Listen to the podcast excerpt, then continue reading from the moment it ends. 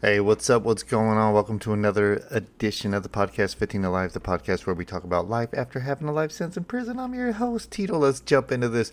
Today I wanna I wanna talk about like perceptions. I wanna talk about branding. I wanna talk about you know what you want people to see versus what they might actually see. Let's just jump into this. And this one is definitely gonna be across uh, in and out of my prison experience, but I, I think it's very relevant, right? Um, if if you haven't heard it, you know definitely check out the uh, "Everyone Should Go to Prison" uh, podcast. There's probably two or three of them, um, but the reason why I always say you know people could benefit from it, and I'm not talking about going for a day. I'm talking about going where you have to actually do the full assimilation into the process, and the reason being is um, we so often say, I don't care. I don't care what people think. I don't care what they think if I eat all this food or if I have this second or third glass of wine or blah, blah, blah, blah. We always say we don't care until someone else cares or it becomes uh, on a radar that we're, we're, we're trying to get through, right? And when I say a radar we're trying to get through, maybe that's a job you're trying to get. Maybe it's an interaction with, um, someone who you're attracted to, whatever it may be, but then you start worrying about, oh my God, right? Perfect case in point. Um, let, let, let's take if you're on Instagram, Facebook, or whatever. If someone were to look through your feed, like whatever pops up on your feed, which is driven by an algorithm, which pulls down from what you like, right? And when I say like, you know, what you double tap on or whatever, or the people you follow or whatever, it, it'll it'll load your feed up with that, your TikTok feed and all that. So, for example, uh, I'm a male, right? So, and I like females. So my feed might have a whole bunch of females on there, right? And depending on the things I like and the things I actually sit and watch, uh, it might be some scantily clad females or some other stuff, right? Would I be comfortable with anybody just seeing that? Whether it be my wife, whether it be someone at work or whatever, you know. So we say we don't care until someone else, you know, gets to look behind the curtain, right? So in prison, right? this is this is on a, a whole different level because obviously, well, nowadays people all they're all over social media because you know I I was one of the first people caught with a cell phone in prison, but social media wasn't what it is now, and there weren't all the different outlets. It was pretty much MySpace and Facebook while I was in there. But anyway, um, my point is this: uh, in prison, your social media feed is basically what you do, right? People see it because it's you know it's called the fishbowl. Like mo- most yards, prisons are set up on a 180 design. 180 being a flat line, being something you can see everything. Right. That's for uh, the guards' protection, but also so they can see everything that's going on, and and if people are up to no good, they can catch them. Right.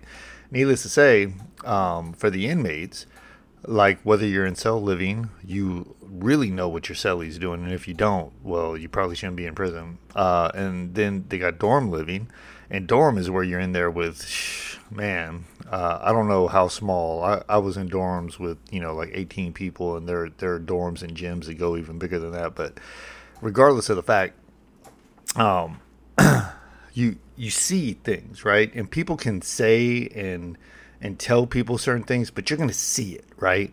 You're going to see it. So it's not like uh, your social media feed out here where you can potentially just not open it. Don't let anyone see it, right?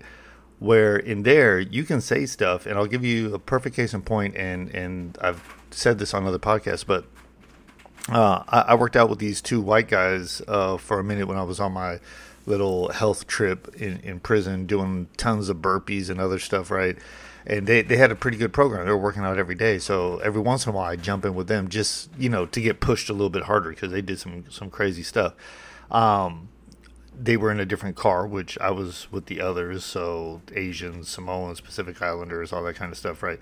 We were in a group, so technically you don't go and cross over into other groups. Others, we had that benefit we could. So I would go work out with them every once in a while. Not to mention we all played sports and stuff, so it just kind of you know was okay. But needless to say, uh, one of the guys in this group, um, Darren, uh, he uh, recovering drug addict and everything. And you know his whole thing was i'm trying to get healthy because i'm getting clean and all this stuff. And i was like good stuff man. So i was really encouraged to work out with them because they were on you know a positive tip right? Needless to say i go up in the dorm one day um, looking for somebody else, and his bunk is over there in the corner, and he's got the little curtain, which basically means you got a string that you made out of a sheet with a towel to kind of give you a little bit of privacy in a very unprivate area. Needless to say, he's behind his old curtain, and he pulls it back, not knowing that I was standing right there. There he is with the freaking syringe in his arm, right? And I mean, the look on his face, uh, it wasn't like he was scared that he got caught. It was that, like, humility. Like he, it was a look of I let you down, right? And I will never like that. That look is burnt into my face, right? And then you know, I, I walked off, and later on he came down. He's like, "Hey man, I wanted to apologize." I was like, "You don't have to apologize to me for anything.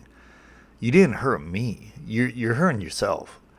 Uh, but I'm not going to work out with you guys anymore. Like, cause, like to me, you're you're it's kind of like exercising all the time, but eating nothing but donuts the rest of the time, right? It's like, what's the point? You know? And don't get me wrong, I kind of do that now. But needless to say, perceptions and everything, right? From people that might not go up to his dorm, people that might not do anything, they see him and it's no big deal, right? They're looking at him like, hey, you're doing good. You're you're you're talking the talk, and it looks like you're walking the walk because you can exercise. Most people that are strung out on dope, they ain't gonna be doing burpees and everything, right? Here on the outside, we do the same thing, but man, damned if everyone doesn't have cameras and they're trolling your social media to see what you post and see what you like and everything else. So people are so much in your business. But at what point can we still say, I just don't care? You know? So, yeah, I liked, you know, the girl's picture that was in a bikini because I thought she looked good. And yeah, am I being chauvinistic or whatever? You know, maybe, but maybe not because she's the one that posted the picture. Like, at what point do you not care? And then at what point does it become a, a, a an issue? For example, I have this podcast. I, I, definitely speak my mind. I'm also an executive in a nonprofit. So, um, don't get me wrong. There's been plenty of times where I go, damn, you know, if people start listening to this, is it gonna is there gonna be blowback for work? And I would hope not because it's separate. But at the same time, um, I don't speak about anything work related on here. Really, I speak about professional development and other things. But at the same time, it it it talks about who I am. And nowadays, in these days and times, what is everyone getting judged on? They're getting judged on like what they believe in. And here's the crazy thing: you're always going to have people that believe in the opposite, right? Let's just take our elections recently, and I'm not even going to talk about either side. Let's just look at the math. For the most part, you know, when it comes to, uh, we'll talk presidential elections, right? Uh, when it comes to what the country feels is best for the country, it isn't like in some countries where it's like a landslide, like everyone leans one way or the other, right? It is basically split down the middle. So when you when you take that, when you take those two points of view, right? And then boil it down to you. Odds are that half the people won't like who you are or what you believe in or what you represent, right? So, how can we be okay with that but also not have it held against us, right? So so these are some crazy things cuz like in prison, right? If you say something um, as far as like you know this is what i'm going to do and this is who i am and this is what i'm about you could get caught up in that lie if it's a lie, right? And get dealt with. Getting dealt with means anything from getting, you know, DP put on some kind of disciplinary thing made to look stupid and you just got to do it versus like getting slapped or punked on the yard and you got to accept it otherwise something way worse is going to happen or something way worse happens everything from getting beat up to stabbed to killed right? So there's a there's a lot of lot of play in in like how fake you can be in prison. And don't get me wrong, are there like fake people in prison that don't get beat up and stuff? Sure. And usually it's like older people or whatever, people that everyone just kind of writes off as nobody cares because they never cross the line far enough to to warrant risking your own, you know, going to the hole, losing all your stuff, whatever, right? Or getting a write up. On the flip side, depending on the level of prison you're in, like some prisons, they don't care. You do anything, you even look funny, they people are, are ready to beat you up or stab you or whatever. So anyway, getting back to the quote unquote real world, right? We we we need to be mindful of who we are and what we are. And, and I'm going to bring up um, Mark Twain awards, right? Uh, anyone who listens to me at all knows I'm a big Dave Chappelle fan. Uh, Jon Stewart is awesome too, and they're they're buddy buddy.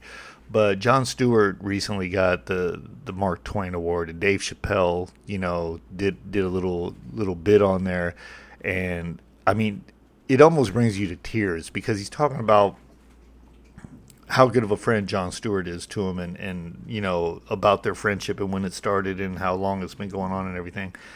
But you could tell that these two men have been very true and real to one another, right? And they really have each other's backs, and and that's through thick and thin, right? Uh, good and bad times, and I think that's where we've kind of lost focus, at least some of us, myself included uh, because we look towards things like social media. We look towards things like, will my job accept or not accept this?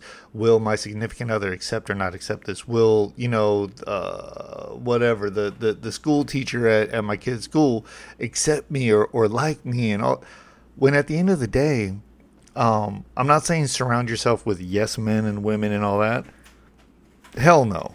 That that to me is the worst thing but you also want to to understand that wherever you are in your journey, right? And I'm going to say that because I'm hoping that your circles change as time goes on, and not in a good or bad way. It, it's um, my friends that were my friends before I went to prison. Hell no, the majority of them could not stay in my circle. I still have some love and some respect for them, right? For real, I do. But the reality is, is those were the individuals that kept me in the other circles, which is to me the circles of experience, right? They got me into prison. They they they got me in a position where uh, I could be so stupid to be playing around and drinking with guns, and I'd shoot my best friend. So I don't want to be around those people anymore. And ironically, those people, which were all into all kinds of nefarious stuff, like now all my best friends are ex convicts who were technically a lot worse than them, but they've changed their lives. And so to me, those people help keep me on the trajectory that I need to be to continue to improve internally and externally.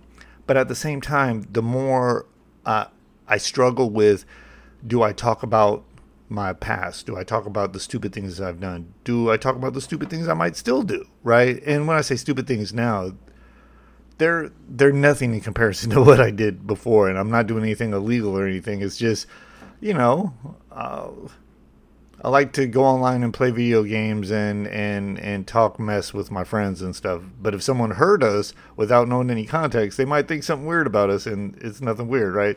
Needless to say, getting back to this, I'm I'm jumping all off subject. So, how do you do you balance that right to where you say like who who could be in my circle of friends right now because of where I'm at in my life, and then looking and really saying who do I need in my circle of friends later, and I'm bringing up these circles which I've also done podcasts on, but I'm talking about this in respect to when we say what is okay and what isn't okay. It depends where you're at in your journey, right? Because in your journey, um, if you're trying to redevelop yourself, you probably want to s- start cutting off some old stuff the bad thing, the good and bad thing nowadays, right, is that everything's saved and recorded, right? Like you can cancel your Facebook page, and I, I, got my original one from when I got out of prison. I still get freaking emails, and they're like, "Hey, you want to log back in?" You know, I'm like, I deleted it.